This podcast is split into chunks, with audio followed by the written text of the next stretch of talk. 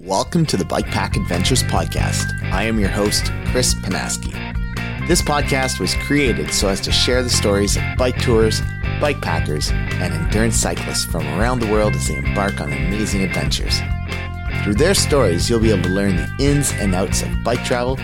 You'll get insight into various countries and cultures around the world, hear fantastic stories of their journeys. And through both mine and my guests' experiences, you'll learn about the pros and cons of specific gear, bikes, and bike setups. If you're new to bike travel and considering going on an adventure, I hope the podcast provides you with that extra little bit of motivation to make it happen. I want to thank Panorama Cycles, Redshift Sports, Restrap, Race Day Fuel, and Brockton Cyclery for supporting Bike Pack Adventures and helping to keep me on the bike. Check out the show notes for more information about these amazing companies. Thanks, and keep on pedaling. Hey there, everyone. Welcome back to the Bike Tour Adventures podcast. It has been a little bit since the last episode came out.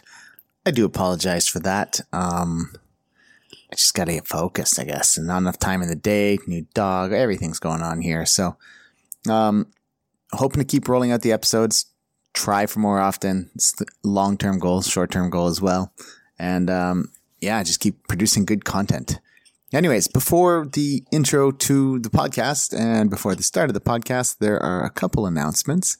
One of them I talked about previously, and that is a friend of mine, Dan Hurd, who recently was involved in a car accident in the U.S. in which his trailer was completely destroyed. He was nearly destroyed, broke his tailbone, seriously damaged his knees. It's going to take some while, some rehab. And he's been on a mission to promote suicide awareness, particularly with vets, but actually within all aspects of life in the U.S. And he's been partnered up with a Canadian company called Living Works. And what he's been doing through his fundraising for the One Pedal at a Time movement is raising money to put back into helping people. And one of the ways he wants to do this is by offering 5 free courses for the Living Works suicide awareness or suicide prevention program. So I'm going to read what he sent me, and then I'll provide some more details. So it's a groundbreaking new way to learn suicide prevention skills. In just 1 hour online, Living Works teaches trainees to recognize when someone is thinking about suicide and connect them to help and support.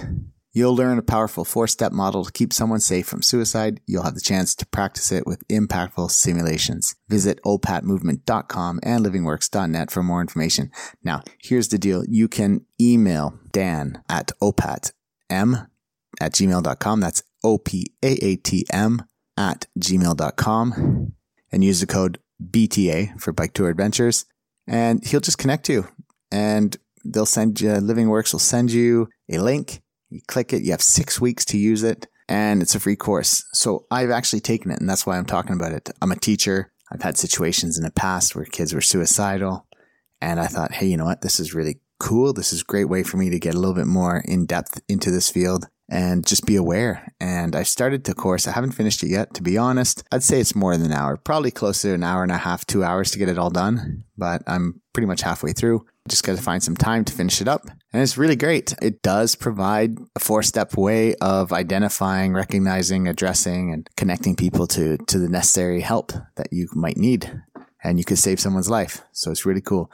And if you're interested in it, email opatm@gmail.com and use the code BTA, or shoot me an email at info@biketouradventures.com, and I will forward that to Dan if that works better for you.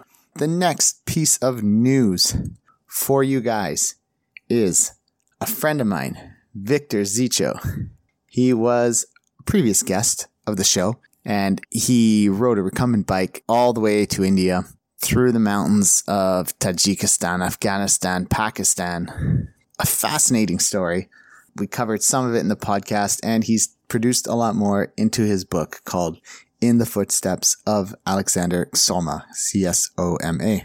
And this is a historical figure from Hungary who was an explorer and had explored this area. I'm not going to guess how many hundreds of years ago. I forget. But he was following this guy's general route. And that's why he made a couple, illegal turns here and there.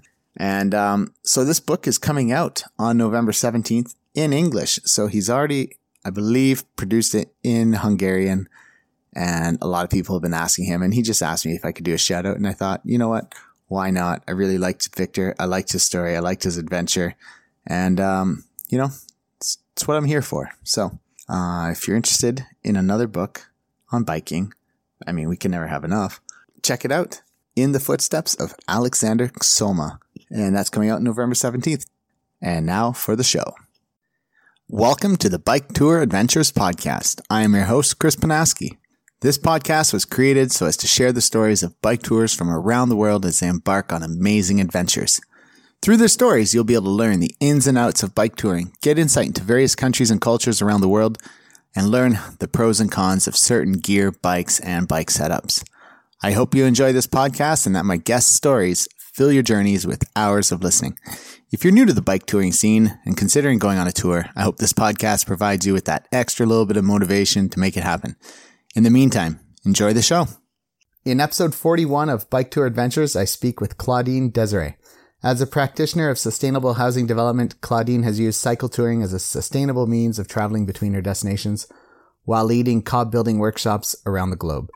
I first heard about Claudine from my friend Derek when he attended one of her workshops in the US and put us in touch with one another. It's with great pleasure that I get a chance to speak with Claudine, and I hope you enjoy the episode. Claudine, welcome to the show. Hey, Chris. I'm really honored that you want to interview me because I feel like I have a lot to say. I love people that have lots to say. So let's start off. I usually start off asking people just to tell me about themselves so that listeners can get a good judge of, you know, the person in general. So why don't you tell us about who you are? Okay, well, I was born on March 20th, 1964 in New York City in Manhattan on Fifth Avenue. Nice. And I was born to two Jewish immigrants from Europe, you know, during like the World War II, mm-hmm. Not during that. Well, they came over. Yes. During World War II, my dad was 7 and my mother, was 18, and they came over to the States, fled, Europe and the Nazis. And they, ended up meeting in New York City, and that's where I was born shortly thereafter. So I was raised in a tall building, you know, on the 22nd floor, and went to school a little bit outside of New York in a place called Riverdale. So I got some good fresh air and exercise and everything, but it wasn't until I went to college in Berkeley, California, that I started really getting into nature and camping and, bike touring. Cause every time I would, you know, travel somewhere, I would bring my bike. Okay. And yeah, I'm very athletic. I love the whole idea of getting exercise while you're traveling, you know? And I also love the whole idea of traveling slowly, because you really see, you smell, you touch, you notice mm-hmm. things that you would never by train, by car, you know, like just finding cool stuff along the side of the road and, you know, things that people that have flown out of cars or mm-hmm. a little coconut stand or, you know, meeting people, you know, you're a bike traveler. Yep. So the opportunities are just amazing for getting to know people and a country and seeing the land, you know, firsthand and mm-hmm. Fantastic. And I think people is a big one too, because a lot of times the most interesting people you'll meet are in these small communities that you would just bypass if you were in a car. You would never stop. But when you're on a bike, you're going slow and you're like, oh, we'll have a little break, get a coffee, whatever it might be. And yeah. Or like, you know, like in Brazil, you know, they were selling coconuts along the side of the road constantly and fruits, like whatever they had locally growing. So I got to, you know, I was so thirsty because it was when I was going through Brazil, you know, it was hot. I mean, it wasn't terribly hot, but like the coconuts were like 10 cents for a fresh coconut, that in the States you'd have to pay like, you know, $2 or $3 for a plantation coconut that has been, you know, imported from Indonesia at the cost of, you know, their forests. And here, you know, I'm going to Brazil having like 5 coconuts a day for 50 cents. And it's the real thing, you know, like wild coconut. Yeah. Yeah. I used to do the same in Malaysia. Was just get them to pour it right in your water bottles and just have like natural isotonic, you know, coconut's so good for you. Yeah. No cans, no like preservative. Yeah. That's the best, is those little, those are the things that, you know, make it all so great. Like all the little perks, you know, of so what were some of your early travel experiences, I guess, that with bikes or backpacking? Like the one, I guess the earliest I remember is when I was living in France for a year during university. I went abroad on my own to France for a year. And I mean, I've always been an athletic person, but that, I think that was the beginning of traveling and seeing by bike. And I actually had a cat, and I would put my cat in the back in a basket and travel with my cat because I couldn't leave it alone, and I just thought it would be cool. And I was in the south of France, so I would just do weekend trips, you know. I'd go to Avignon and Orange and Nice, and you know, I was living in Aix-en-Provence. So I love Aix-en-Provence. I was there in 2007, I think. It was great. What a wonderful town. Yeah, and it's so beautiful, Provence, for traveling by bike. You know, the smells, the lavender, and you know, there's so much produce and you know, good food, and the weather's good, and it's. And another thing is, you know, traveling by bike, as you know, it's like. It's just so cheap because you can just, you pull off the road and, you know, you just find like a little nook, a little bush, and you just go behind the bush and you camp and you leave early the next morning, and, you know, you're traveling for free. Yeah, exactly. And, so your early days, is that where you learned your French, was in, when you were in France for a year? No, my parents spoke French. So my dad was French. Oh, okay. He's not with us anymore. And my mom, so my dad was French, Belgian, and my mom was Romanian via Morocco, where her parents first fled to Morocco. And so she spoke French because she lived in Tangier. Yeah. And Tangier speak French and Spanish and Arabic. Yeah. You know Morocco? Yeah, I've been. I love it. I haven't biked there. I was just backpacking in 2007. That was like my first big European trip, and I popped over across the straits to Morocco, to Tangier. Nice. Yeah, it was good. That was my early days. Those were your early days. Biking through Morocco were my late days. Nice. But so you're so from what I understand is maybe you could tell us actually a little bit about cob building, because I think this is it's a big part of your life, and I think this will lay a good foundation for who you are to listeners.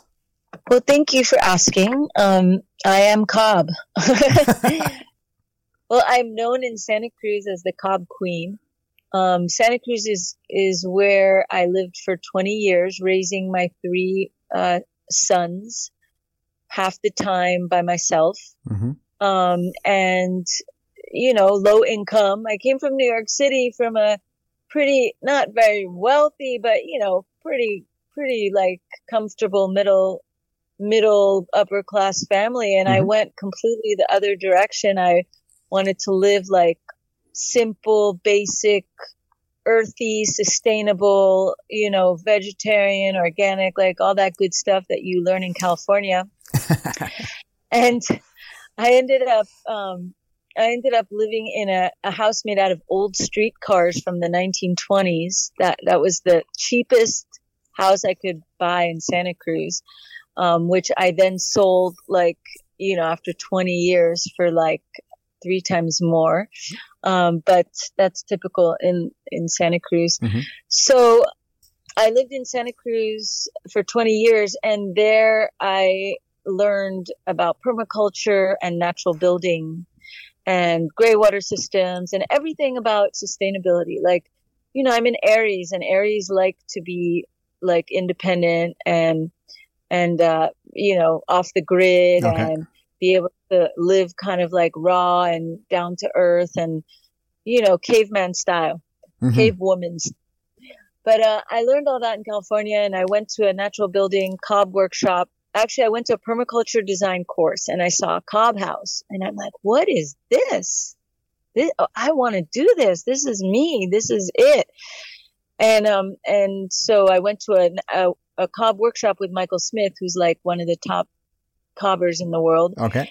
And I learned, and then I went back to my little plot in downtown Santa Cruz, where I was needing more space because I was living in a tiny house with three boys. And I started building my cob studio, and shortly thereafter I started teaching. And, you know, probably about 15 years of teaching cob, and also teaching languages, and teaching geography and yoga and, mm-hmm, meditation and massage. And, you know, I had like this kind of multifaceted life, which is how I like it, you know, because I can't just do one thing. And then after my kids were all done with high school and like, you know, adults and on their own, I said, okay, now it's my turn, you know, because I was a single mom for a lot of those mm-hmm years. And I sold my place, and I bought a really cool bike called the Bike Friday. Oh, I have a Bike Friday. Yeah. Yeah. That's, that was my first touring bike, I guess. I have a gravel bike as well I tour with, but yeah, I toured on a Bike Friday. What's it called? A gravel bike? Oh, like a gravel bike. It's like a road bike that can take slightly bigger tires and has mounts to put bags on and stuff. So, oh, you like, call it a gravel bike? They call it, yeah, for like, yeah, gravel, riding on gravel. But my touring bike is a Bike Friday. Tell us more about your Bike Friday. I love Bike Fridays. Yeah, I just thought, I mean, I just sold my house, and I'm like, I'm just going to get a cool bike, you know, and I started researching, and I liked the advantages of the foldability of the, mm-hmm, bike, and the whole idea of like, you can put it in a little suitcase, and then the suitcase becomes your trailer. But I ended up returning the suitcase and the trailer, and opted for just carrying everything on my bike. So I had this red foldable Bike Friday that was, you know, tailor made for me, which is how they do it, mm-hmm, you know. And I had a rack on it, a really good old mountain man rack or something. And, you know, the typical bags, Ortlieb bags on the back and the front, and, mm-hmm, the Ortlieb like little handlebar bag. And then I just, packed it all up, into, you know, I bought the Bike Friday to save money on traveling by plane with the bike, but I ended up, you know, just paying for the bike most of the time, except amazingly enough, the place where I now live and ended up settling down, the Azores, they don't charge for bicycles from the mainland of Europe fly and put a bicycle. So that's like the only airline in all these, I think, that doesn't charge, is Azores Airlines. Yeah, I guess like you could pack it into, it's, I mean, I've packed mine into a suitcase, and it takes time and patience, and definitely easier to put it in a bike box if you if it's not going to cost a fortune. So easy. Is yours a New World Tourist or a different one? Yeah, yours. Yeah, that's what mine is too. I don't have it anymore. I sold it. Okay, that happens. So I really liked it, but the little wheels, like I liked it, and it's so strong, and it never had one flat tire, never had one problem. But I got tired of, like, for a while I was riding with my sons, and they had, mm-hmm, normal wheels, and, you know, for every rotation of theirs, I was doing two or three, you know, mm-hmm, and I was, uh-huh. Yep. So I got tired. Like, I remember going up the Pyrenees, and these guys, you know, the French love their Sunday morning bike rides, and all these, you know, guys on their racing bikes are just whizzing by me, looking at me. And I just started feeling like I am working so much harder than everyone else. I found my Bike Friday climbs pretty well. Like, I used it in northern Thailand, but I didn't have so much weight on it either, where some, you know, normal bike tours have quite a bit of weight on their bikes with their bags, and mine were pretty light. So I climbed relatively easily, but yeah, that could be because of the weight. Yeah, I had a lot of weight. I mean, obviously the Bike Friday limited me, but you know, I'll send you a picture like of the beginning of my tour. It was, my bike was, I had a hard time going light, you know, because I was working too. I had to carry some stuff for my job. Mm-hmm. That was one of the questions I was going to ask is, do you have to carry some like specific tools or things, you know, that you need for the work? Yeah, I carried a little level. I carried my work gloves. I carried a projector, which was still small. It was a handheld projector, but I had my computer, the biggest thing were my posters, because I teach with posters. I make these beautiful, colorful posters, and they were heavy. So sometimes I carried them in tubes, you know, but I had to protect them from the rain and stuff. But sometimes I would just take a risk and send them ahead, you know, by a carrier service or mail or something. Mm-hmm.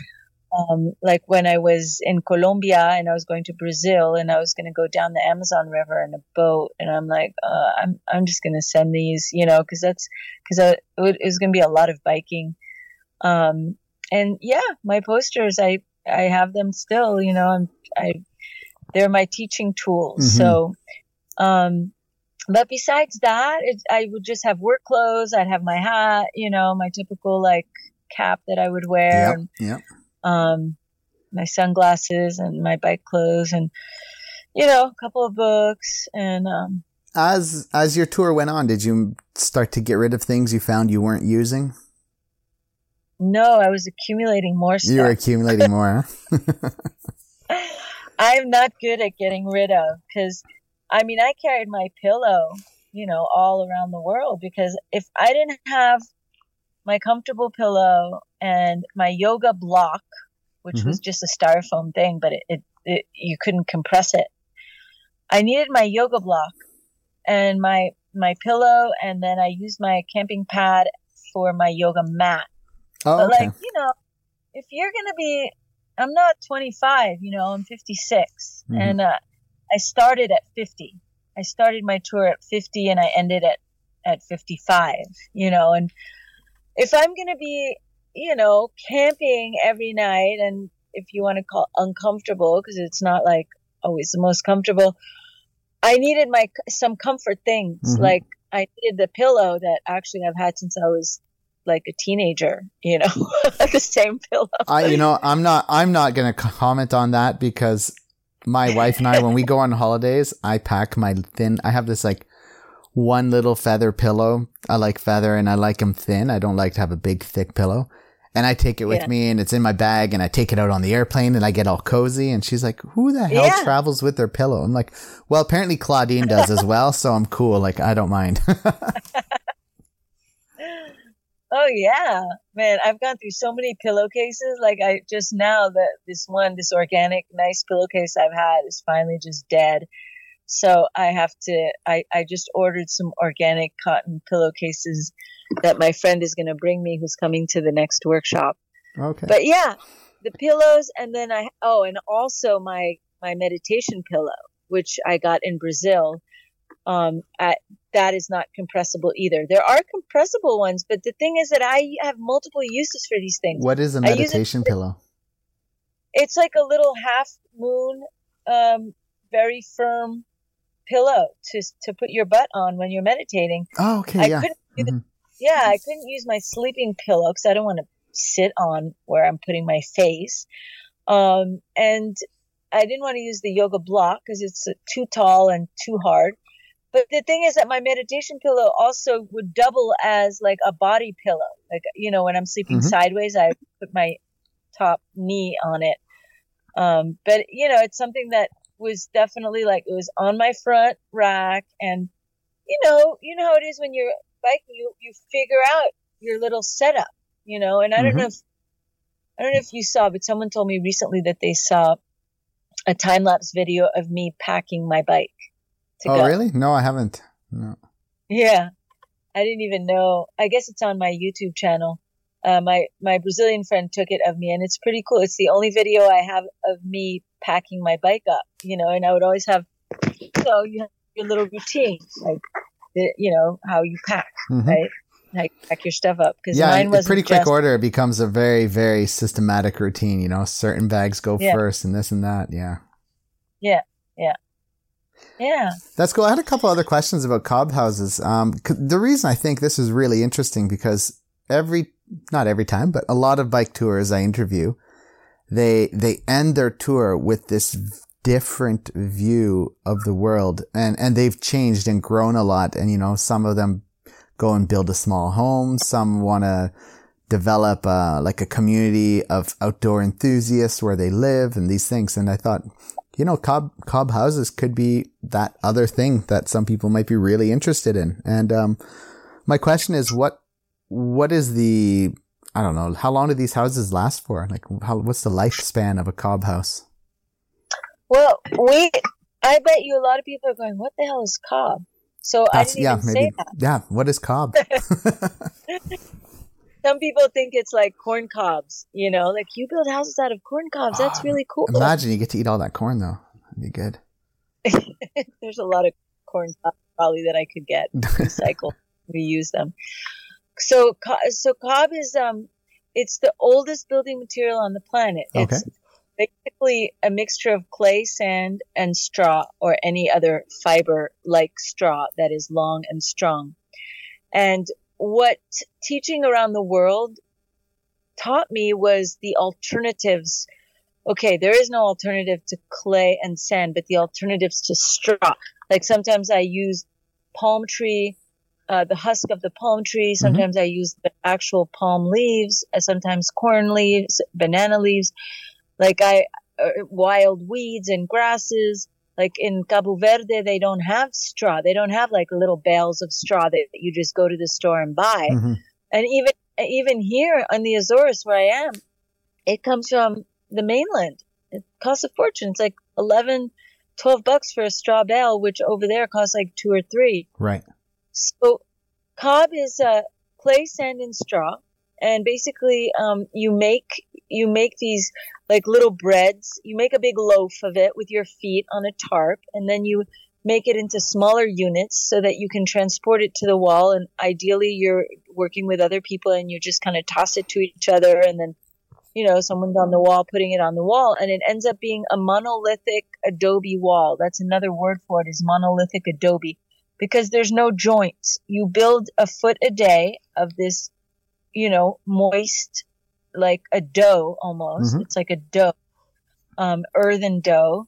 And then, you know, you leave holes in it so that the next day when you put your next layer on, the new cob kind of keys into the cob from yesterday. So that's how it all connects. Because, okay. Yeah. So when you build like one layer, you like leave some little dips and dobs and stuff so that when you next put more stuff on, it kind of locks it in together. Yeah, exactly. Okay. You actually have you have like a little centimeter long stick that's about an inch in diameter, and you make holes that are deep enough to connect into the previous layer. Okay. So what you're trying to do is also push the straw between the layers, because there's tons of straw in the cob. So you're actually, with a stick, you're pushing the straw down from this cob you just put on into the one from that you put on before.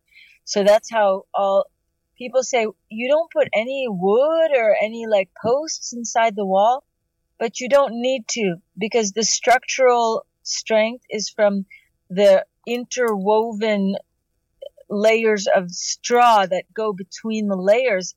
And it's a shitload of straws, as much straw as the mix can hold without falling apart. Oh, okay. And when you build a cob house, are the walls straight, or do they kind of curve in like an egg type thing? No, the inside wall is, and the outside wall is tapered, okay, so that the wall starts at 30 centimeters, which is a foot, where mm-hmm. it starts at the foundation. And then at the top, the wall should be about 20 centimeters or 8 inches. Oh, okay. So it loses 4 inches in like 6 feet. A little more than 6 feet, but the foundation inside is about half a foot. So, you know, it depends how tall your walls want to be, but it's right. about half an inch every 2 feet. No, okay. Every foot. Yeah. Yeah. Every foot. Yeah. Yeah, every foot. Okay. It's like an elephant's leg. It's wider at the bottom mm-hmm. because it's very heavy. It's a very heavy material. Just one little loaf of cob, which is a foot long and 6 inches wide and 6 inches tall, is like 10 pounds. It's heavy material. That's pretty heavy.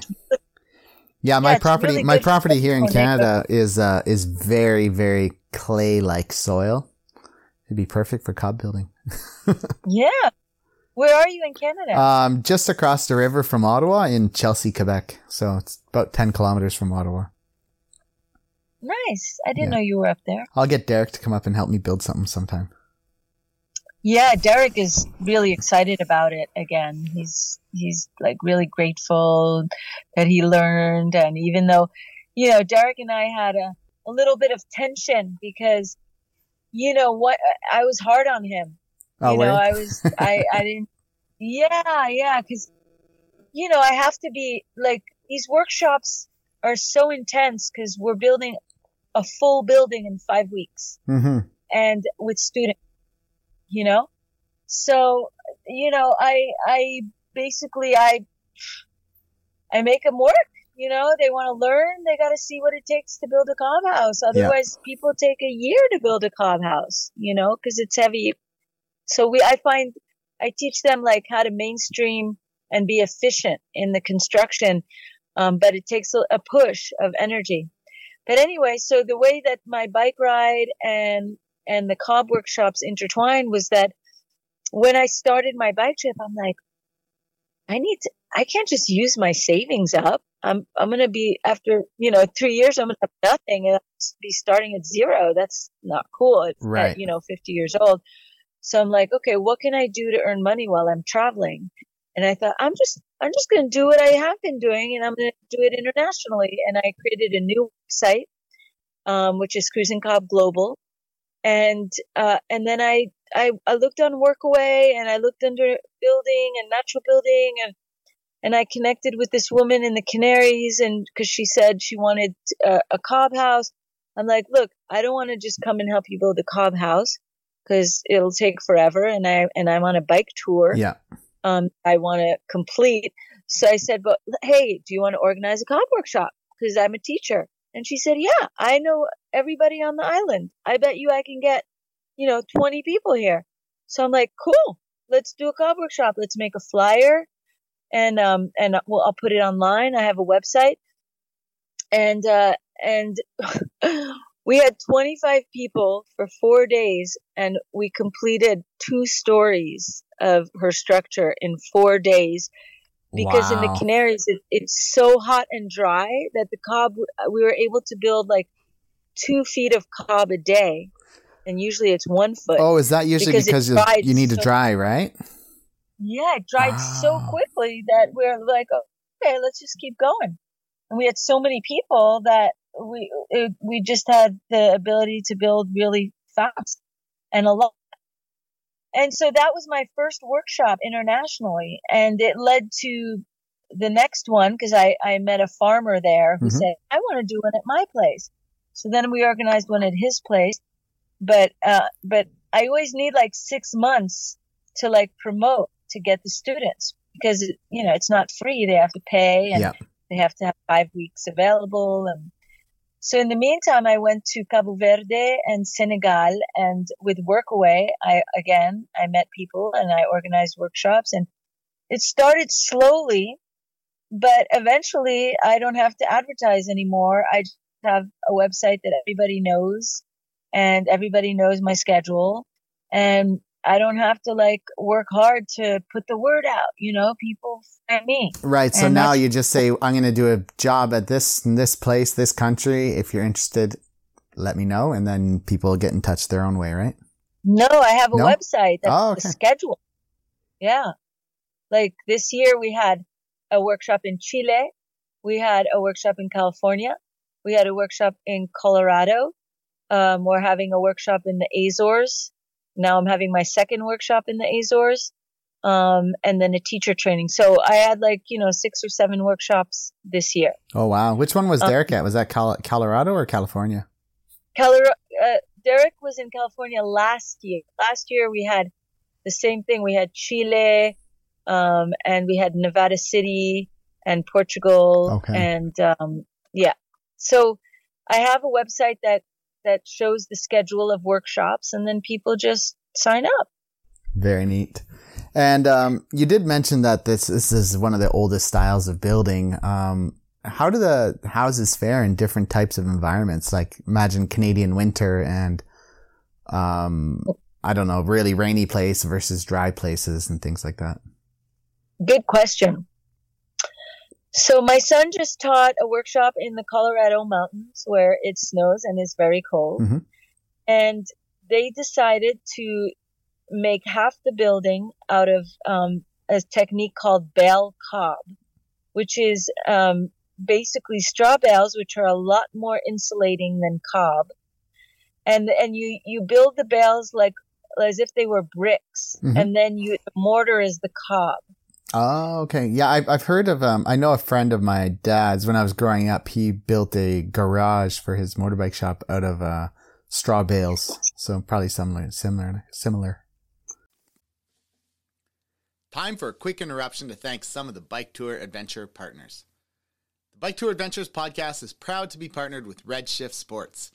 Founded in 2013 by a team of mechanical engineers who happen to be avid cyclists, they've been focused on creating components that make a meaningful difference to the riding experience, such as the switch aero system, the shock stop suspension system, and the kitchen sink handlebar system. I've been using the dual position seat post paired with the shock stop stem since 2020 and have nothing but great things to say about their products. Beginning in 2010 with environmental sustainability as the main focal point, Restrap has been in the bag making business for quite some time. Having used a raceback since 2021, I find their holster system and magnetic buckles to be extremely effective and truly unique. Named after the animals that roam the Tibetan plateau, Chiru Endurance Bikes was started by Pierre-Arnaud Lemanga in 2009. After noticing a lack of endurance bikes on the market, Pierre used his expertise, know-how, and racing experience to create high-end carbon fiber and titanium bikes for the discerning rider and racer. For discount codes, check out the show notes or go to the Bike Tour Adventures podcast website. Yeah, well, it is and it's not. Straw bale building is different than bale cob. Oh, okay. Because straw bale building is only straw bales, and okay. and bale cob is mixed with cob, you know. Mm-hmm. Okay. Yeah, but straw bales are much better for a Canadian winter for sure. Good insulating. Cob is better for temperate climates, but if you mix the cob with the bales, you know, that's probably ideal for you if you're not doing a full straw bale building, which is pretty expensive because you need a lot of wood, whereas with bale cob you don't.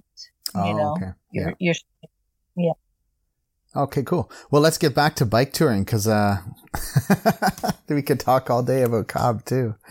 Yeah. Well, my website is cruzincob.org for people that want to check it out. cruzincob.org.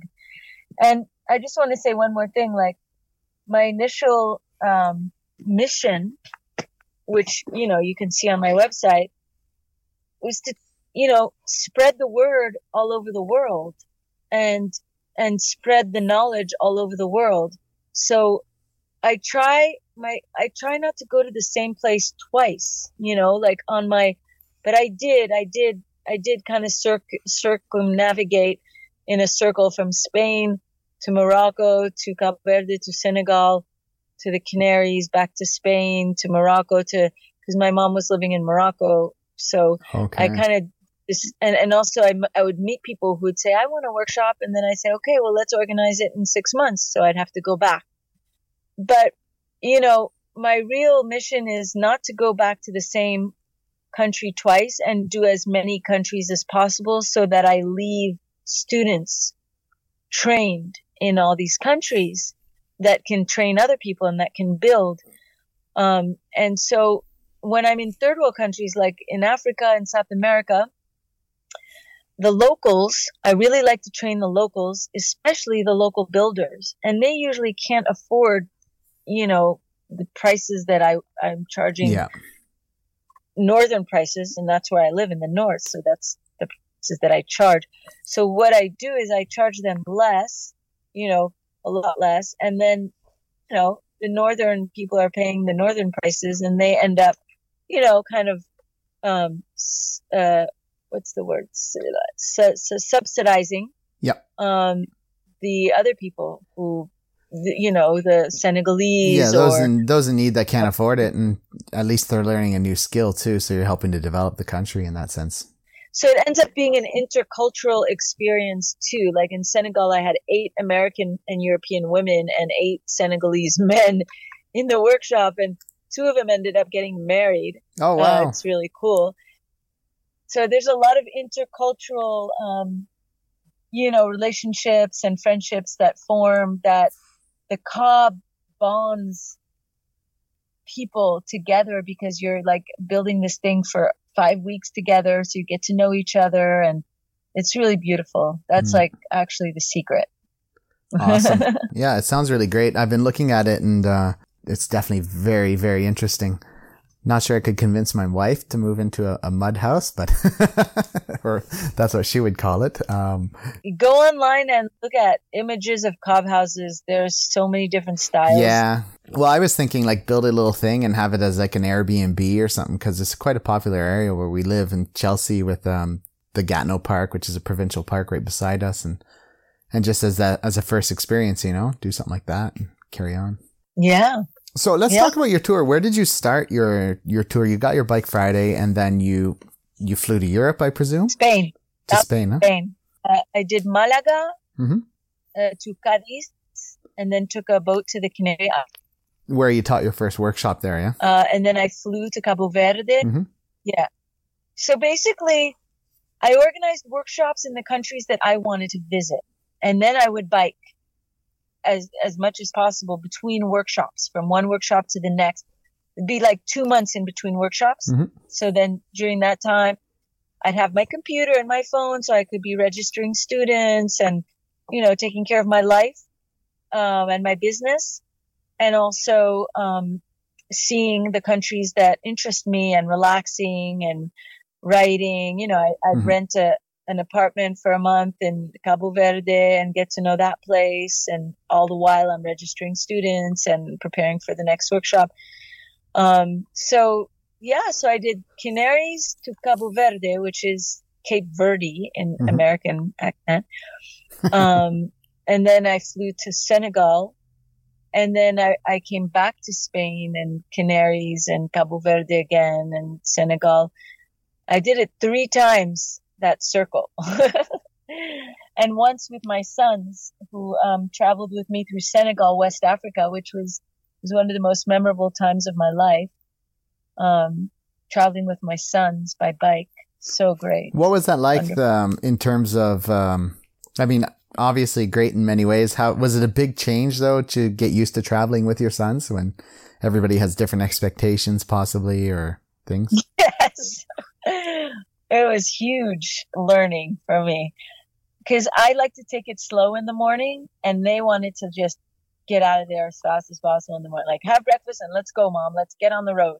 And I'd be like, dude, I got to do my yoga, my meditation. I want to do my readings and a little writing. And I was fine starting like at 11 or 12. And they would be up and out by like 7 or 8, which is actually what I've found a lot of bike travelers like to get out right away, you know, breakfast and on the road, you know? I don't know. I guess it depends on what time you get to your sleeping site and dinner site. A lot of times if I'm getting there late, I don't want to hurry up in the morning. But I guess if my kids were more like, let's find our place that we're going to sleep at like 4 or 5. So we have daylight time to chill out, enjoy, make dinner, and then we start early the next morning. So we had to negotiate. Negotiate it, yeah. Yeah, it's interesting. I'm more of the up and early on the bike type thing, and but I also don't do short days, so my days tend to be. I also tend to finish in the evening, but I guess it depends what you like. Do you like to chill out in your spot in the morning more or in the evening? So I guess, yeah, interesting. How many kilometers would you do a day?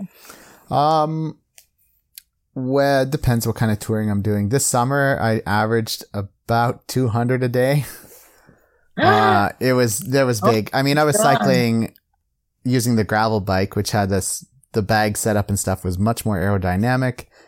And my goal was distance. So I was trying to get from Vancouver to Whitehorse, the Yukon, and then as far back towards home as I could within 6 weeks. But I actually only did 5 weeks because just the way timings would have worked out, I wouldn't have had time to finish. So I flew from Winnipeg. Were you by yourself? Most of it, yeah. Yeah, so I had some days, I had some days that are 110 kilometers, 150. I had a couple that were over 300 with tailwinds in the prairie. Yeah, but I mean, this wasn't a bike tour to explore culture as much as it was a bike tour to just get across Canada and enjoy, you know. But did you have gear on your bike? Or were you pretty lightweight? Yeah, I had my tent, a sleeping bag, stuff, clothes, some tools, lots of food. Yeah. Distance, it's like the States. You go for 100 miles and with nothing, right? And how about you?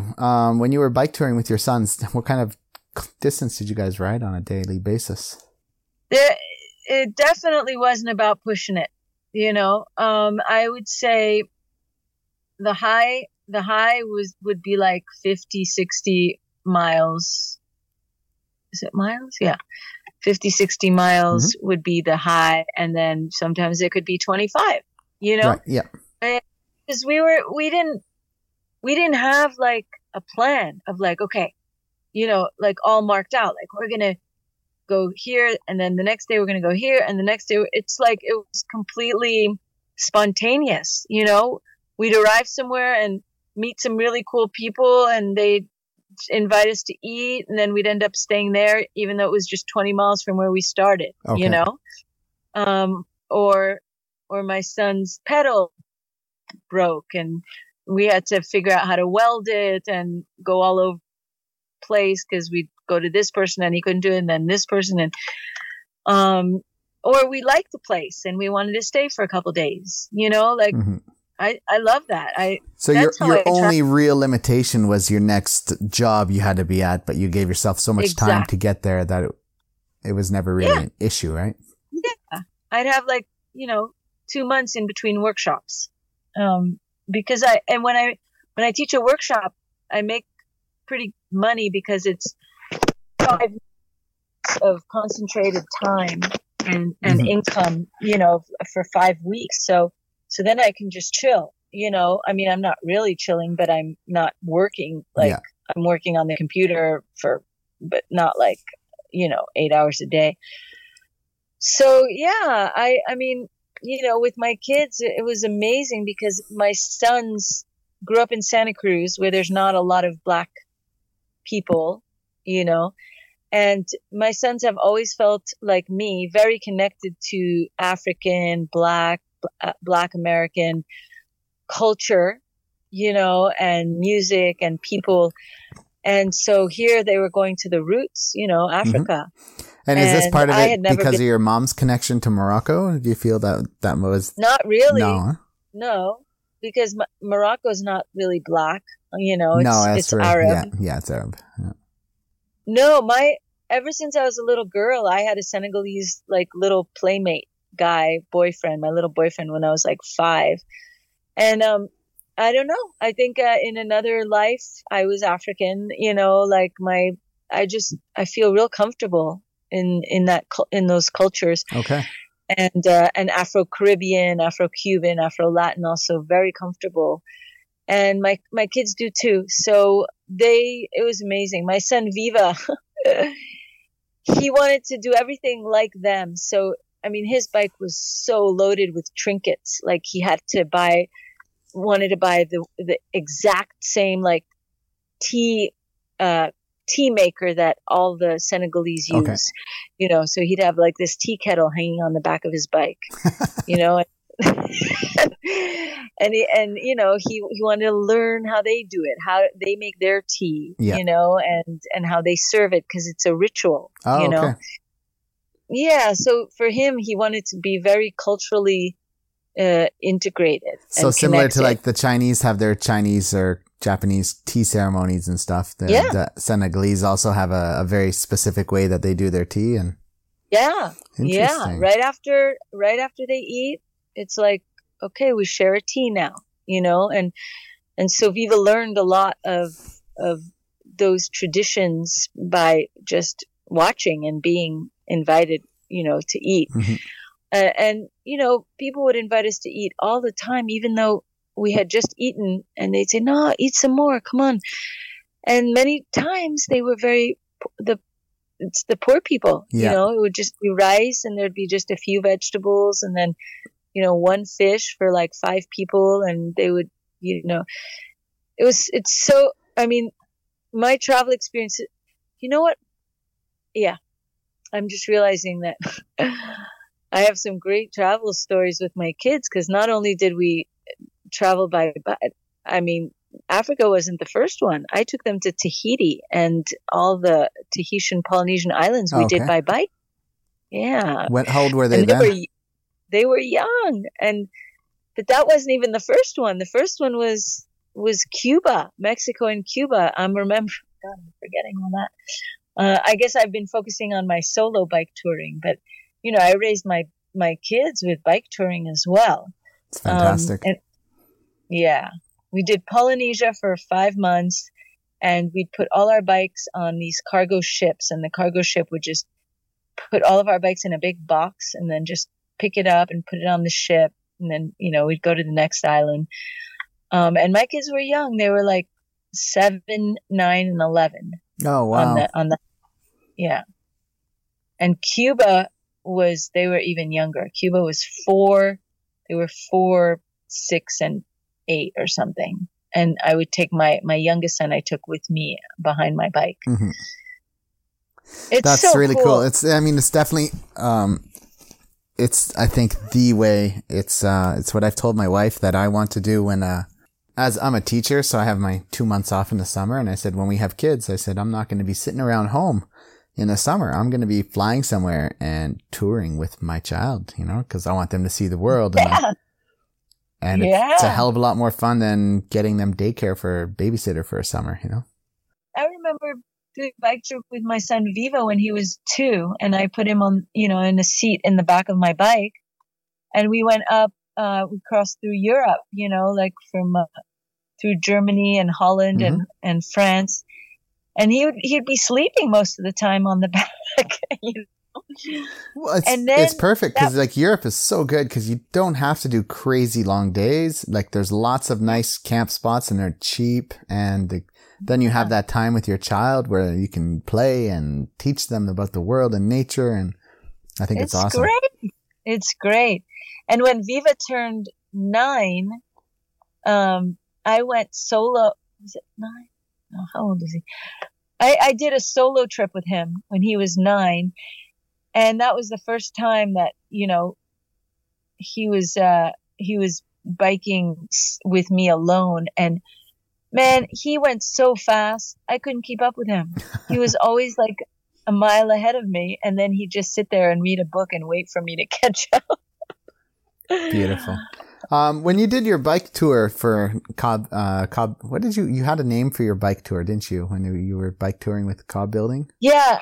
called it Global Cob Trotter. Global Cob Trotter Tour. Did you expect it would last 5 years, or that just kind of happened? No, it was planned for 3 years. Okay. And the plan was, I'm selling the house, I'm doing my dream, I'm biking around the world, and 3 years, I'm going to find a new place to live. Like, not after 3 years. I'm going to the countries that interest me for possibly living, and I'm going to check them out while I'm bike touring, you know? And so I was very interested in Portugal and Portuguese-speaking countries, and that's where I am right now. I'm in the Azores Islands, in the middle of the ocean. Yeah. And I came here the first time in 2016, you know, my second year of my bike tour. Then I came my third year, and I taught a workshop here, and then I came my fourth year. And every time I would just sit here for like a month and just feel it out. Like, because the first time I landed here, it's like, this is it. This is the place. And I'm going to tie this in with your conversation with Derek on his, the podcast you record with him. And I remember you saying that you wanted to, your kids were going to come visit the Azores to see if they also feel like that this is the good home base, right? Because I think you were thinking, I like this place, but I want to see how the kids feel about it. Yeah, it's a tough one. My two sons have come and they love it here. But, you know, my boys are 24, 26, and 28. So they're not ready at this time, it seems, to just drop their life and come here and live where I am. But, you know, they tell me, Mom, just chill out, relax, do your thing, you know, build your eco village. We will come, but like, don't, you know, you got to realize, like, we have our lives and we like it there, but we don't know if, like, you know, they have all their friends in California or Colorado. So right now I'm just chilling. I mean, here is where I could afford to buy a nice piece of land. I'm a 5-minute walk from the ocean. I have an ocean view from the land. I have fruit trees galore. I have bananas. I have guavas. I have passion fruit. And I'm not even in the tropics. This is not the tropics. This is the same latitude as Santa Cruz, California. Wow. And so it has this nice, like, warm enough for mangoes, bananas, papayas, pineapples grow here, guavas, but yet it also has apples, pears. Like, it's a really interesting climate, very productive. It's a very moist environment, which I like. And it's cheap as hell. It's fucking cheap. You know, like, I mean, I buy my week of groceries for €20. Oh, okay. Wow. You know? And, yeah. And then, and it's part of Portugal, right? It's part of Portugal, and there's 9 islands. It's people call it the Hawaii of the Atlantic Ocean. Okay. I mean, yes and no, but it has 9 islands, just like the Canaries, just like Cabo Verde, volcanic islands, you know?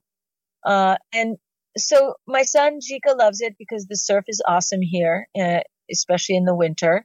And he has no one to compete with because people are the good surfers from here have left to the mainland of Portugal. So Jika and his friends come and they're like the only ones on the big waves because the other people are too scared to surf the big waves. Yeah. And Viva came and he loves it too. And Joya hasn't come yet, but he will, and he's going to love it. And they're just like, Mom, just do your thing, set up the land, and we'll be there, you know, and we'll see about, you know, they don't want to live with Mom, but I would be happy if we were all living together on the same piece of land.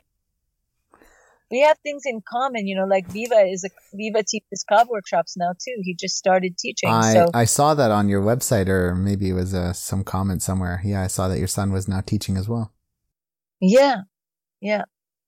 So, you know, I'm like, guys, we can all live on this piece of land, and you know, Jika can, because Jika's a cook. He's like he loves to cook. So I'm like, you can cook for the workshops, and then Joy can lead like the community bonding exercises, and then Viva and I will do the cob, but you know, we'll see. Maybe in the future. Yeah. You know, you were, when you were cycling between destinations, and you said you kind of did this loop that kind of happened every year. Did it get boring, the cycling between the same locations? Did that kind of get to you after a while, or did you just find different routes? No, No, because like when I do the Canaries, I would do a different island, you know, and Cabo Verde has 9 islands. So I'd try and organize workshops on different islands. So I would get to know the different islands, which are very different. And then in Spain, you know, like I taught that one workshop in Tarifa, but then I taught another one in Portugal. You know, I would go through Morocco because my mom was there, but I also organized a workshop in Marrakesh. And, you know, so that I could see the south of Morocco. And then I biked back up to the north. I'm an Aries. I told you that. And I don't like repeating things. So I would always have to do things in new ways, even though I was doing the same countries, you know. What was it like cycling in Morocco? Good question. I like cycling alone because, I mean, I did like cycling with my kids, but it also was very challenging because they would call me on things and, you know, I'd have to, Mom, you can't just think about yourself. You know, you have to think about what we want to eat for dinner. And so it was, you know, I was used to cycling by myself and doing whatever I wanted, whenever I wanted. And so when you travel with someone else, you have to negotiate and plan together. Yeah. And I prefer to cycle by myself and then just meet people and maybe cycle for 1 or 2 days with some people and then just go on. But Morocco, by myself, I was a little scared, you know, because I don't speak Arabic. And when you travel by bike, you're going through all the little villages where they don't speak French or Spanish, you know. So with me, my strength is my language skills. And when I can't speak the language, which has never happened before in my travels so far, that sucks because I arrive in a little village and I have to do sign language, you know, and I like to make jokes and connect with people, and, you know, kind of like have a connection. And even if in Arabic, I can say a little bit, you know, and even if I say salam alaikum, it makes them happy. Yeah. And if I can speak a little more, you know, they're like, oh, come and have some couscous with us. But in Morocco, when I was in the countryside, it was tough because not only the language issue, but a woman on a bicycle alone, like, it's just unheard of over there. I mean, let alone, you know, forget it. Moroccan women, you'll never find doing that. But, you know, foreign women too would not be, didn't do Morocco alone. Now, I know a lot of women who've traveled alone through Africa. No, I don't know them, but I know about them. Who've traveled alone through, you know, Arab countries and Black African countries. And that's cool. And I haven't. Okay, so I did Morocco. I did from Marrakesh to Tangier. But I was a little uncomfortable. That was the first time I was ever uncomfortable. I remember being I was really hot and I was in the boonies, like out in the countryside. And I don't know the Moroccan culture very well. You know, I don't know that the Arab Muslim Moroccan. My mom lives in Tangier, which is very European. Yeah. But I didn't know like the rootsy people. And they're very nice. But when they see, and I had to be fully clothed, you know, but I wasn't going to wear like a shawl on my head and everything. So, you know, they're seeing this and they stare at you, the men, because the women are not visible. They're indoors. And so you arrive at a village and there's like 20 men standing there drinking coffee, smoking, and they just look at you. And I would just get so annoyed, you know, because I'm like, fuck, that's so rude, you know, like just to stare like that, you know, at least offer me something to drink, help me out, you know, like take my bike up this little hill and they would just stare. And I knew they're not bad people. Like if I could speak Arabic, I would make a joke. I'd be like, what's up, guys? Do I have like something in my nose? Like what are you staring at? You know, I would, but funny, you know, like I could do it in Spanish and Portuguese and German and French. But here I couldn't say anything, you know? So it made me uncomfortable. And I remember being at this bus stop because I was just tired and I needed shelter. And I just pulled out some food. I started eating some whatever I had. And I was alone and there was nobody. I could see for miles, like nothing. And all of a sudden, a guy showed up out of the blue. Like, I didn't even see him coming. And it was just me and him. And, you know, I got scared. I was like, I don't know, like, what could he do? You know, he could steal my, like, pull out a knife and then take my money and passport. And so I was eating and I just, like, gave him my food. I'm like, here, you want this? Just to distract him. And then I just took off, you know? I mean, he was probably very innocent. He's like, what the hell just happened? I just took off, you know, because I just didn't know. I didn't know. I don't know the culture well. After being there, you know, many times, I think pretty innocent. You know, the Muslim culture is pretty safe. The other thing in Morocco was I had an accident. It was like one of my own accidents on my bike tour, and it also there was a shepherd, and that was it. And I was on the road. I thought I'd broken my arm. I slid on gravel. So when you say bike, gravel bike, I'm like, oh, I would never want a gravel bike. It was raining. I climbed, and I was at the top and I was ready to go down. I was like, yeah, now I get to go down, and it's drizzling, and I hit gravel and I skidded. Yep. And I fell on my left side. And I thought I'd broken my arm, and there was nobody around except a shepherd that was like, you know, 100 feet away. And I was crying, but he would not come over to me. And I was crying, and I was obviously hurt. And, you know, all my stuff was like, had fallen on the side of the road. He would not come and help me. And I was like, I hate these people. They're so mean. They're so rude. You know, and he was just telling me to call the police and to call the ambulance, to call on my phone. And but he said, police, police. And he's showing me his phone. And I was like, dude, I don't even speak Arabic. Like, why don't you come over and help me? He wouldn't come close to me. And cars would drive by. And I was like, obviously hurt, you know, on the side of the road, my bike with my bags fallen everywhere. And they would drive by and they would not stop. And finally, I stood in the middle of the road, you know, and the next car had to stop because I blocked the road. Right. And I went up and I showed my arm and I'm like, ow, doctor. And the guys, they were like, they wouldn't come out. And eventually, you know, I found out and realized that it was like they were scared because I was a white woman. And they were scared to talk to me because they were scared to get in trouble by the police, okay. You know, who might think that they were trying to rob me. And the Muslim religion, which is, you know, married men don't talk to other women who don't have a veil on their face, you know, yeah. Or who are not fully clothed with like a long, you know, maybe I was wearing a T-shirt that day. Anyway, so finally I just cried and, you know, forced myself to cry. And they finally got out of the car and they barely helped me put my bike into the back. You know, I'm like, help, like this is heavy. My arm is hurting. It was just like, they were not nice, you know? Very strange, yeah.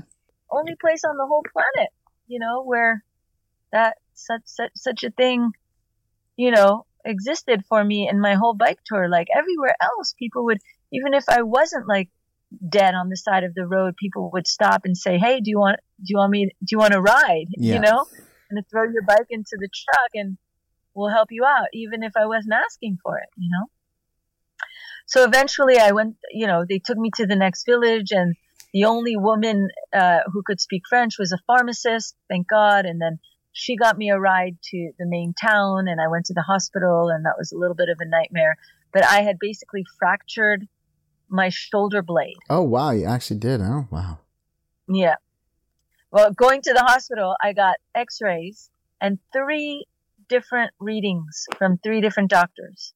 One said that I was fine. Nothing was wrong. The other said my clavicle was fractured and the other one said the shoulder blade. Okay. strange. So I ended up, you know, staying in Essaouira in a hotel for like a week. And then I started biking, even though I wasn't healed yet, you know, biking with like, you know, whatever, a sling on my left arm and just barely able to hold my handlebars.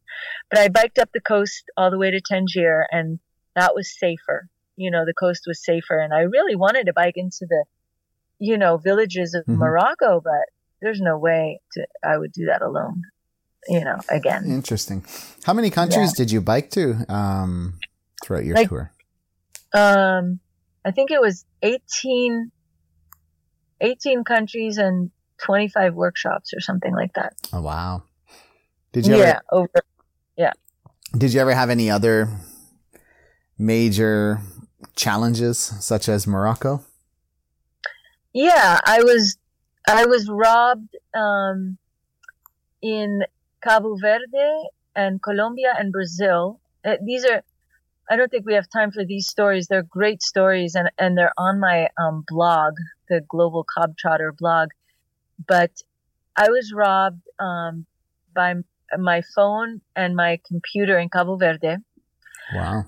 Got him back 10 days later. Complete crazy story. Robbed in Colombia, just on the road. I had stopped for a drink to drink my water bottle, and out of the bushes, a man ran and took my phone off of my bike, which I stupidly had on my bike, like on a whole, you know, one of those phone holders. I had just come from the States, so I wasn't thinking clearly, like, no, you're in Colombia now. You don't. Yeah, just still in Western mode. Exactly. I recuperated my phone, and then in Brazil, I lost my backpack. It was nighttime, raining. I had tied my backpack with all my goods, my important stuff, on the front of my bike, and it had slid off, and I didn't know. Oh no! And I like an hour later, when I went back, picked it up. Amazing. And it had my passport and all this stuff that, you know, all my personal stuff, but it didn't have my phone or computer, which was, I had put in another bag. Okay. But it was all there. It was just full of mud and car tire tracks. And the guy where I was staying, I was using warm showers. Mm-hmm. He was like, "Are you crazy? You're not going to find that bag. This is Brazil. Your backpack is gone. You left on the road in the rain, like, it's gone." And I'm like, "I don't care. I've recuperated two stolen, my phone and my computer twice. I'm going to go." And something about, like, when you're determined, you know, like the universe is like, wow, she's really going to go for it. Okay. We're going to help her. Cause I rode in the rain against traffic at night in Brazil. Wow. Huge cars to find it, and I think you have really good luck and for the most part. I did. The Cabo Verde story was crazy because for 10 days, you know, they had stolen my stuff, a computer and phone. I got robbed, like, right, you know, mugged, whatever, and I told the police, and the police was like, "Yeah, okay, we're gonna look," and half the people said, "You'll never find it," and half people said, "You'll find it. Don't worry, the police will help you." And it was the last day I had to leave the island because I had a flight scheduled, you know, from another island, so I had to take the boat. And I went to the police. I'm like, "Dudes, it's been 10 days. You still haven't found the thief. I can't believe it. You said you would find the thief." And the police was like, I said, "I'm leaving on the boat tonight, and, you know, I'm really sad because my computer, it's for my business, and my phone, and I can't talk to my kids." And they're like, "Are you're going on that boat that's going to Santiago?" I'm like, "Yes, I'm taking the boat because I have my bike. I need to take the boat. I don't want to go on the plane." They're like, "Well, the thieves could possibly be on that boat because we're pretty sure that they're not from this island.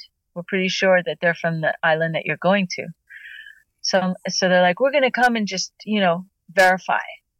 So I got to the boat place. The cops were nowhere to be found, and I was in the waiting room you know, waiting to get on the boat. And when I had gotten Rob, it was like, it was nighttime, but there were still lights, you know, and all I saw were the backs of the two guys, a little guy and a big guy, and an afro. The little guy had an afro, and that's all I saw.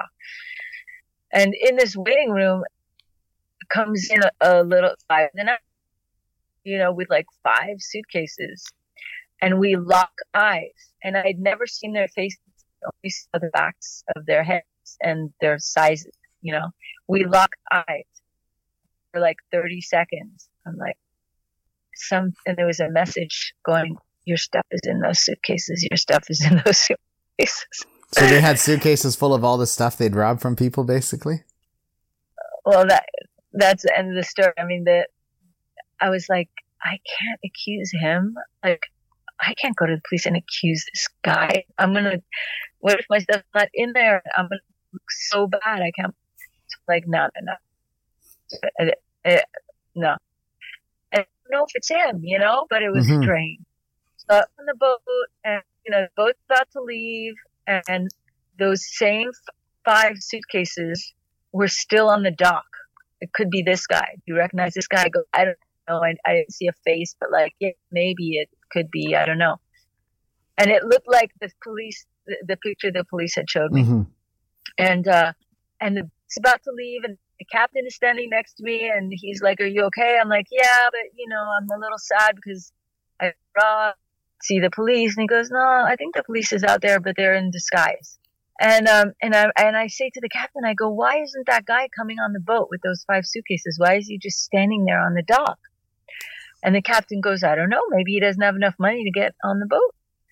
And right at that moment, the boat had already pulled up the ramp, you know, it was like really getting ready to go. Yeah. And right at that moment, that guy jumps on the boat.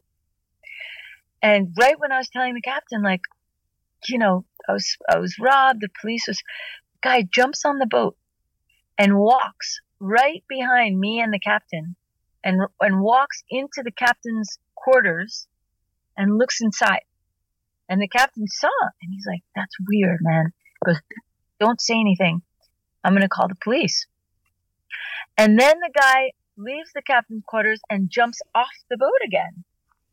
And in the meantime, the captain had called the police. The police had come, and they're frisking him, and they're making him open the suitcases. And he's like, what did I do? I didn't do anything. What's going on here? Why you got? And everyone on the boat is looking, and I'm like, shit. What if it's, you know, I'm going to look really bad right now. I don't know if, you know, this is all because of me. And, and right when they're like making him open the suitcases, that little guy with the afro comes and takes the little suitcase on top and starts running. And then the police calls the other police guy to get him. And then the police looks at me and tells me to get off the boat and to come. And I'm like, oh, and everyone on the boat is looking. And I go, I tell the captain, don't leave. My stuff is on the boat. You can't leave, okay? Because I need to come on this boat. And he's like, don't worry, just go.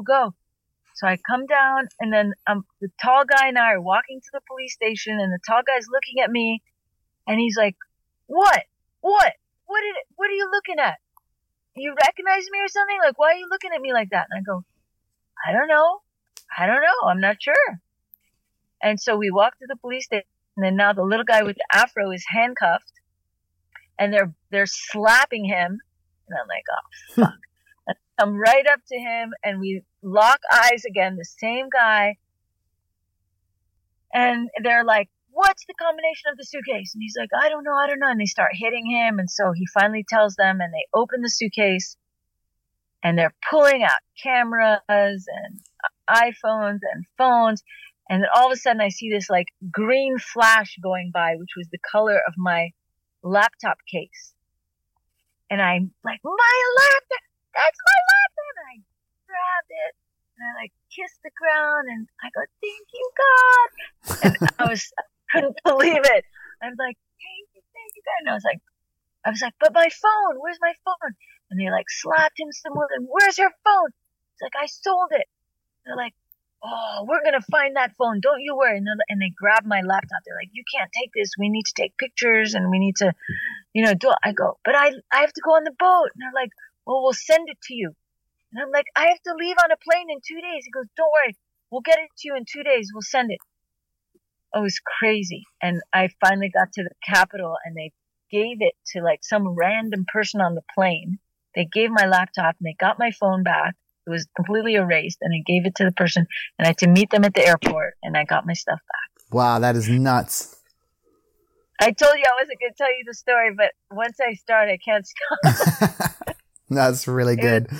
I can't believe amazing. You got it. I can't believe it. So, and the phone got stolen twice. So I got it back in Colombia also, you know, amazing. And, also a good story, but I don't want, it's like already. We saved that one for another time. Yeah. Can you tell us about some of the beautiful experiences before we go? So instead of just talking about the bad things, what are some of the beautiful experiences you've had? Oh, there's so many, way more good experiences than bad experiences. How about like going down the Amazon River, mm-hmm. Not with my bike, obviously, but my bike was on the boat and, in a hammock for 3 days with like, you know, I don't know how many other 50 to 100 other people in hammocks. And just, you know, after biking through Colombia, which is very challenging, I didn't like it so much. It's very steep, no bike paths, lots of stinky cars. And I got to rest in a hammock for 3 days on the Amazon. Like, that's cool. I had no idea what that would be like, but that was how I got to Brazil, which was where my next workshop was. Oh, wow. I took a plane actually because you can't drive or bike to the headwaters of the Amazon in Colombia. You have to fly to Leticia. And that was cool. I never thought I would hit the Amazon, but I ended up, in Leticia, which is, Leticia is the Colombia part. I forgot what the Brazilian part is, but I ended up staying there. And that was pretty special, being like in the Amazon and then going down the river and seeing all the little communities. Mm-hmm. And then I hit Manaus and then took another plane to Recife, and biking down the coast of Brazil was phenomenal. Recife to Salvador, the easiest bike ride ever. Like very light ups and downs, very light, mostly the wind behind my back. Amazing fruits along the side of the road. People said, "Oh no, you can't camp by yourself in Brazil. A woman, you're crazy. You'll get killed." I camped almost every night. I would do it, you know, intelligently. I wouldn't be like, "Hello everyone, I'm going to be sleeping back there with all my belongings and my camera and my, you know." It would get dark, and then I would just like quickly, like no cars were going by. I would like quickly sneak into the bush. But, you know, it was a little risky with like snakes and things mm-hmm. like that. But I had my tent and I love Brazil. It's cool because a lot of people don't bike tour Brazil. Like you hear about a lot of people cycling Pan America and they cycle through, you know, the more countries and they tend to skip Brazil. And I think it's so big. There's going to be so much cool stuff to see. Oh, Brazil was great. I loved Brazil. Yeah, because a lot of people go through like Colombia, Ecuador, then down into Chile and, you know, like Bolivia maybe, and then, you know, Peru and then Bolivia and then into Chile, and that's kind of the route that a lot of people do, but I think Brazil gets skipped a lot. That's too bad because the coast of Brazil is very diverse too. Like, you know, the part that I did was pretty flat, but gorgeous beaches, you know, so many beaches to mm-hmm. camp on. You know, if I didn't want to camp, there was, you know, a lot of warm showers hosts. And I felt very safe in Brazil. Oh, awesome. And then you get to the lower parts, you know, as you approach Rio and all that, it's absolutely gorgeous. And then you hit Uruguay and Argentina. You know, and I did Argentina also by bike when I taught a workshop in Chile. But I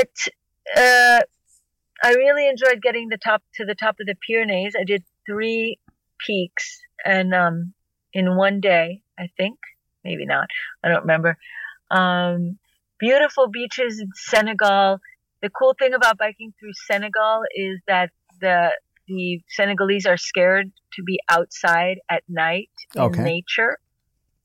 So my kids and I, when we just camp, we'd be alone. There'd be nobody. You know? Wow. So night would be all yours. Yeah. Yeah. If you're in the nature, like they say that there's, bad spirits come out at night. So you need to, not be outside at night if you're, like in nature. That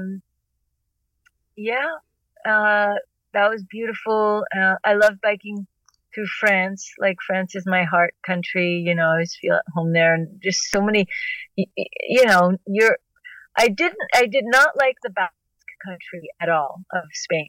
Okay. No bike, cars going really fast, very steep, and unfriendly people. Besides the Moroccans, who are not unfriendly, they're just scared. The Basque, I'd be like... The Basque region is like the north kind of part, right? Yeah, north of Spain, yeah. Like, I would arrive in a village there or in a bar or whatever, and I'd have like my bike and bike packs, and I was so used to people going, where'd you come from? Where are you going? Where are you headed? And, sometimes even inviting me for a drink or whatever. In the Basque country, they look the other way. They don't even care. They don't ask you. It's bizarre. They're very unfriendly. And maybe it's because, I'm an outsider. Like, it's weird. But yeah, the south of the U.S. was really nice too, like Alabama and Mississippi, Louisiana. Things, yeah. Very, very nice. Very nice. Yeah, I mean, Tahiti, Cuba. I haven't really done Cuba. I was with my kids, so we didn't do a whole bunch. But I'd like to end on saying where I'd like to cycle. Cool. Yeah, let's hear it. What's next for you? Well, I want to hit the Caribbean in February and March, and I'd like to do Cuba. I'd like to cross the whole island of Cuba. Yeah, that would be really sweet. Have you done that? No, I haven't been to Cuba. I know there's a really good blog. I think I have a link saved that gives like a really good route through Cuba. So I could shoot you that if I can find it. Oh, nice. Yeah. Yeah. The thing with Cuba, they probably don't do warm showers there, I guess, which I love warm showers. Warm showers is good. Yeah. There might be something though. I know a few people that have toured there, so I've heard good things. And then Puerto Rico, like just, the other islands there, Puerto Rico, Haiti, Dominican Republic. Mm-hmm. Like, that was, besides the Azores, that was like really where I wanted to be. Like, I thought, I'm going to end up in the Caribbean. This is like where I feel most at home, culturally.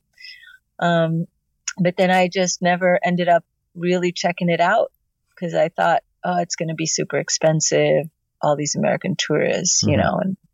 And the hurricanes too, hurricanes. So. Mm-hmm. How many languages do you speak? You did mention that you spoke a fair few.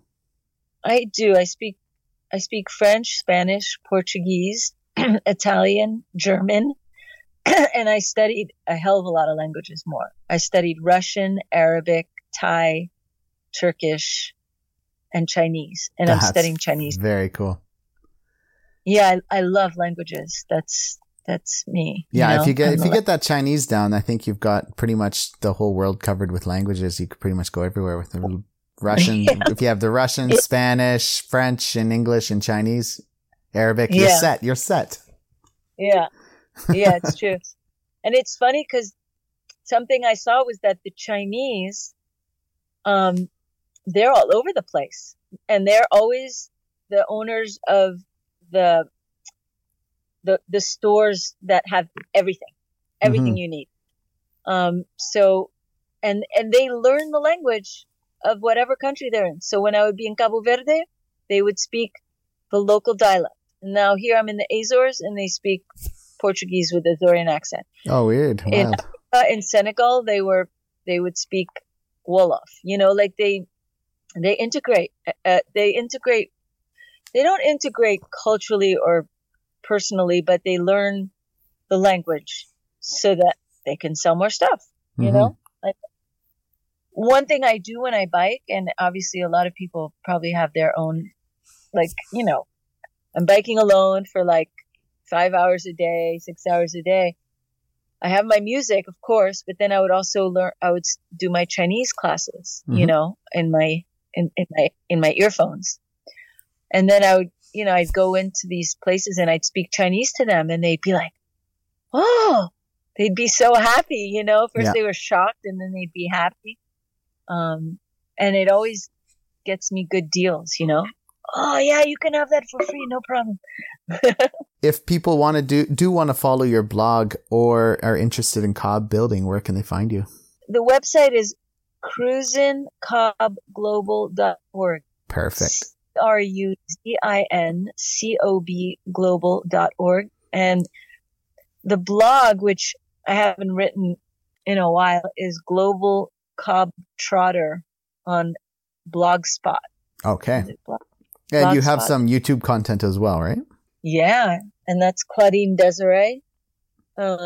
Is the all the videos of the workshops are there. I do really fun, you know, little videos during the workshops awesome. Of the student building and dancing and stuff. Yeah. And in the event, like, let's say, okay, well, let's use me as an example, but in the event that somebody's interested in experimenting with building a cob structure, but, you know, they can't make it out to the Azores or California or to a workshop, is it possible to learn on their own, or is there information that they can gather, packages they could buy to learn how to do some of these things? Not really. It's really something you have to experience it.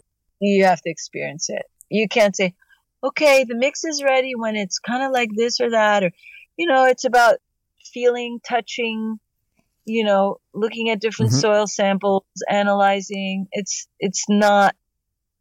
impossible to learn with a video. It okay. really is. Good. That's what, yeah. that was the question. I was wondering, and probably many other people that listen to this might be wondering. All right. So if they're interested, they can look into a workshop, or maybe even try to set up a workshop in their, for instance, do an invite and have you or your son or somebody come to Canada here and build a workshop, right? Yep. We have, you know, right now I'm training my advanced students to become teachers, you know. So I can't do all the workshops that people are requesting. Mm-hmm. I'm going to, you know, try and just do like a couple over here, and then, you know, a couple outside of the Azores. But I'd like to go to new countries that I've never been in. So I might be doing Zambia next year. Oh, cool. You know?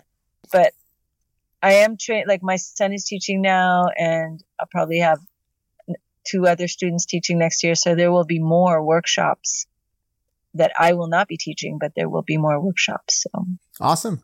Well, I will. Yeah. I will definitely post links, and if people are interested, they can reach out to me or you. And if they reach out to me, I can redirect them.